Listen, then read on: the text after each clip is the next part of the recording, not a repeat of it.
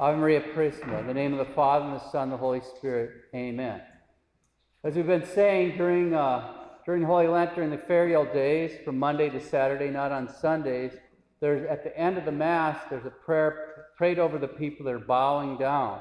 And so that at that point, when the priest says, Humiliate capita vestra Deo, everybody bows down. And then the, the graces, I'll read you every day what that is. Today, the grace we're, specifically the priest is praying over you is, May thy faithful, O God, be strengthened by thy gifts, that in receiving them they may desire them, and by seeking them may receive them forever.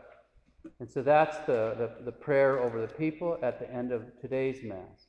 In the epistle, we see a continuation of the epistle from yesterday. And the, the basic note that I just want to point out today is as we see, turning, turning away from doing thy own will in the holy day.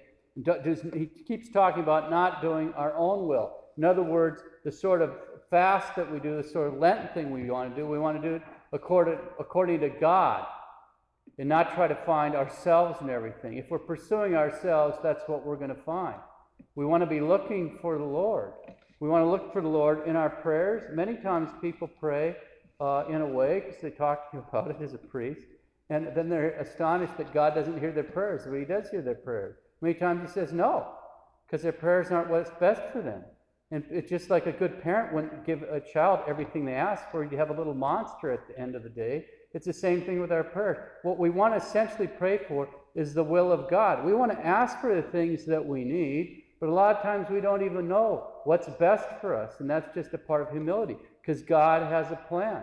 And the plan also involves the cross, so we should never forget that. Just because we have a cross, it doesn't mean that that's against the will of the Lord. If we have a hangover, okay, we know where that came from. That's your own stupidity, drinking too much. But a lot of crosses are sent to us because it's a means. We've been praying to God, I want to become holy. And so He hears us. But what's the way to holiness? It's the cross.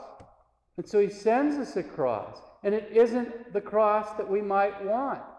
If it's something that we pick, that's probably not the cross that's going to make us holy. We want to do his will. But then we have to pay for the grace, pray for the grace to embrace the cross he sends us and to be faithful to it. Even if we fall down, and he gave us the example to encourage us, we want to pray to be faithful to that cross, and it'll sanctify us over time. I have a good friend who's a monk. He's thankful for prison because that's what gave him the grace to turn his life around. Who would think of that? We don't know what God has planned with the cross. Pray for fidelity to your cross during Holy Lent.